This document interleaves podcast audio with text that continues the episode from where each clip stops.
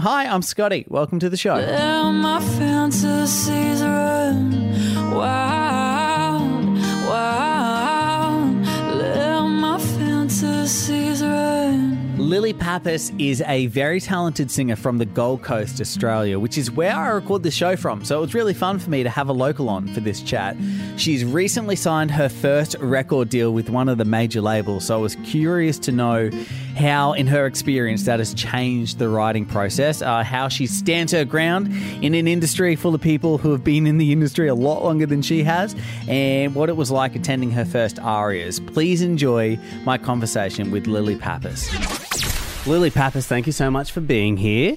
Thank you for having me. Let's timestamp this. You just had your first commercial radio play. I did. That was insane. How are you feeling? How's the insides? Um, just like lots of butterflies happening at the moment. So yeah. Is it weird going from because you've been writing music your whole life? Mm-hmm. Is it strange going from that kind of being something that you keep to yourself and Yeah, like you, privately. uh, well, you you share it with people, but you're in control of who you share it with? Yeah, well, exactly right. It's like you're basically exposing um, all of your deepest, darkest feelings and secrets to the world. So it's it's kind of daunting at the same time. But I've been like so excited for this to happen and for that moment to happen. And I just have wanted for the past sort of you know I've been in this process now for the past four years. So trying to just get it out there, and the day's finally come. So for me, it's more exciting than anything. It's a very personal song, though. Is Yeah. It, is it? uh, There's is there a part of you at all that is finds it a little strange that something that you wrote about something so close to you, anyone can now hear? Like people jump on Spotify and they can listen to it, and a lot of people have. Yeah, a lot of yeah, that's been um, bizarre for me to actually, you know, I got to thank Spotify for that because they put me on some amazing playlists and really got it out there. But um, for me, that was a it was a bit of a different writing process with Wild. Um, you know, I, for the past sort of ten years when I've been writing, it's been very private, just me writing myself. Whereas I did this with um, I wrote it with these two other guys in the states. They're kind of like a producer writer duo. Yeah. And so we came up with the concept together. So I suppose for me, um, it doesn't then feel as private because somebody Yeah, else has been involved. So um, it's a bit easier for me to be like, okay, like that. This is just like a cool song that I can put out and people can really like it. Whereas you know I've got some super like personal songs which will be coming out, and that's going to be equally as scary. Personal because uh, you wrote them kind of before this whirlwind started. Yeah, um, you know, for me, it was like a pretty much this um, album that I've got coming out um, is was like a four year writing process. So, Yeah, wow. um, and I had like hundreds of songs by that point. Yeah. but it was really nailing them down to what um, I wanted to put out and what message I wanted to send to people, um, which is the same with Wild. Like, I think that the actual sort of premise of the song um, is about, you know, um, the fear of being alone. And for me, that was something that I always feared um, growing up. I know I'm really young, but like that was something that I feared, you know, that I was going to grow up and not have someone that I could share things with and share experiences with. So that was sort of the darker undertone. So, yeah, it is kind of scary having my deepest, darkest thoughts, and I've just told them to you. So now they're out there. You, you mentioned that the process has changed slightly Mm. in the last kind of four years. Is that do you, is that because you now have access to working with these songwriters and these producers that you wouldn't have had reached to? Yeah, yeah, hundred percent. Um, obviously, being signed um, to Universal and having you know now a manager and a publicist and all that sort of stuff, you just get um, your world gets turned upside down in a way. Like everybody is sort of involved in the process now, and um, you just have access to other things. So, like you know, for example, writing um, songs with other people that was something that I never used to do before. So that definitely changed the way I write my songs, um, and also that I kind of look at the way that I write my songs as well now. Do you feel that it's changed the way you look at music, having because for a long time it was you and a guitar Mm. Yeah. in a room, and now you kind of have access to these people who their first instrument is maybe they jump on a piano, or maybe they uh, are purely producing and jump on a Yeah. computer.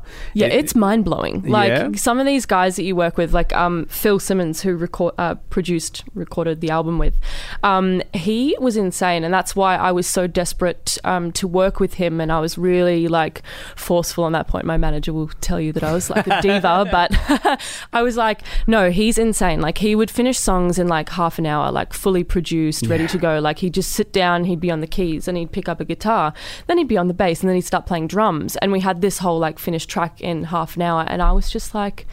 how does he do that, man? Like, how? Do you feel like uh, that like sounds uh, obviously time wise great, Mm. but do you feel that in that process you still have the idea that you wanted to get across in the first place? Do you think that still comes across in those situations? Yeah, I definitely think so because um, I think for me, I did quite a few after that point. The um, so I, I wrote songs in November last year. That was when it first started.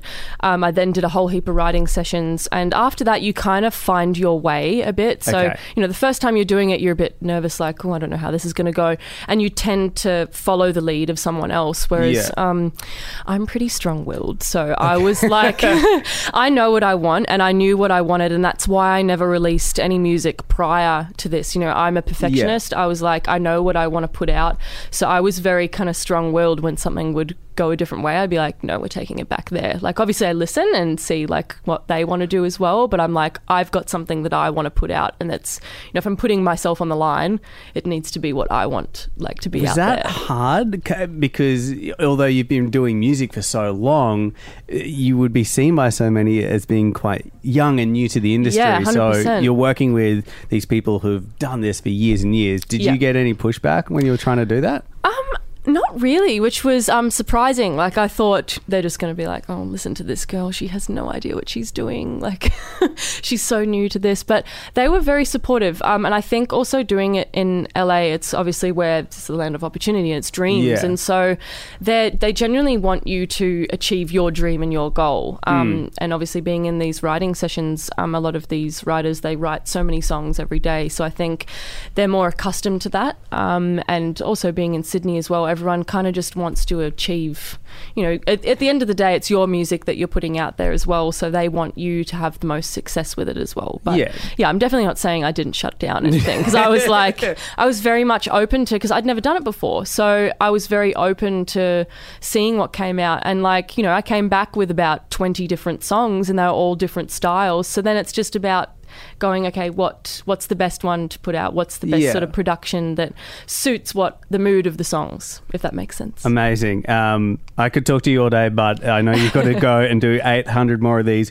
Two other things I want to get to real quick. Your first ARIA is Wednesday night. Yeah. Was that just like insane going from watching this on TV every year to then being Yes. surrounded by, oh, there's the Guy Sebastian, there's yeah. Montaigne. Like, does that kind of blow your yeah, mind? well, Halsey walked like right past me on the red carpet, and she's been like a huge musical influence for me. And I was mid-interview, and I just like turned around. I was like, "Oh my god, it's Halsey!"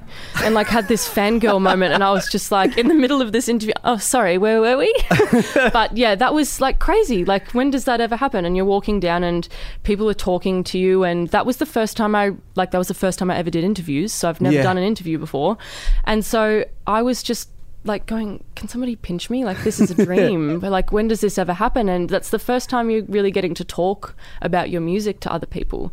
So that was that was bizarre, but also like one of the highlights of my life, being able to be a part of that. You know, you're around so many amazing Australian musicians. Obviously, mm. the international acts were phenomenal as well. But just being a part of that and being embraced into that was really great. It's so early on. And you managed to wear Dior on your first ARIA night. Yeah, that was. Well, that's gone okay. You've worked that out well. yeah, that was pretty epic. Encore debut album next year coming out. Mm-hmm. Are we expecting a similar so- sound to Wild, like that kind of uh, dark, moody love yeah, song? Um, there's a couple, but um, I think you'll be pleasantly surprised. I hope, like with what it's kind of different. Like I grew up listening to a lot of um, different artists, so they'd range from like David Bowie, then to like The Cure, and then I'd be listening to like something ridiculous like Alice Cooper, and then I started li- listening to like hip hop and trap music. So there's a lot of different um, influences and musical influences, but um, yeah. Are I'm there any gonna- pure trap songs on the album? no, definitely didn't not. so. No, um, I'm definitely no. It's there's elements of like you know you've got your hi hats and things like that, which um kind of give it more of a pop feel. Um, but I kind of wanted to sit in between like that alternative and still have like a little foot in pop as well. Yeah, amazing. Cannot wait. Encore out 2020. Lily Papas, can't wait to talk to you after you do the next areas where you're holding a few. I hope so. That would be amazing. Thank you so much for having me. If you enjoyed this chat and you like hearing musicians, producers, and artists talk about their craft and why and how they do what they do, subscribe to this podcast however you're listening and hit me up on Instagram at Scott Couchman, C O U C H M A N, and let me know if there is anyone in particular that you would like to hear from. Thanks for hanging out.